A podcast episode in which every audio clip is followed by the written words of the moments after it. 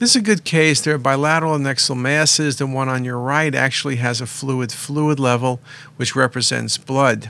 Well, what can cause bleeding? Occasionally, a torsed ovary can bleed, but what else can this be?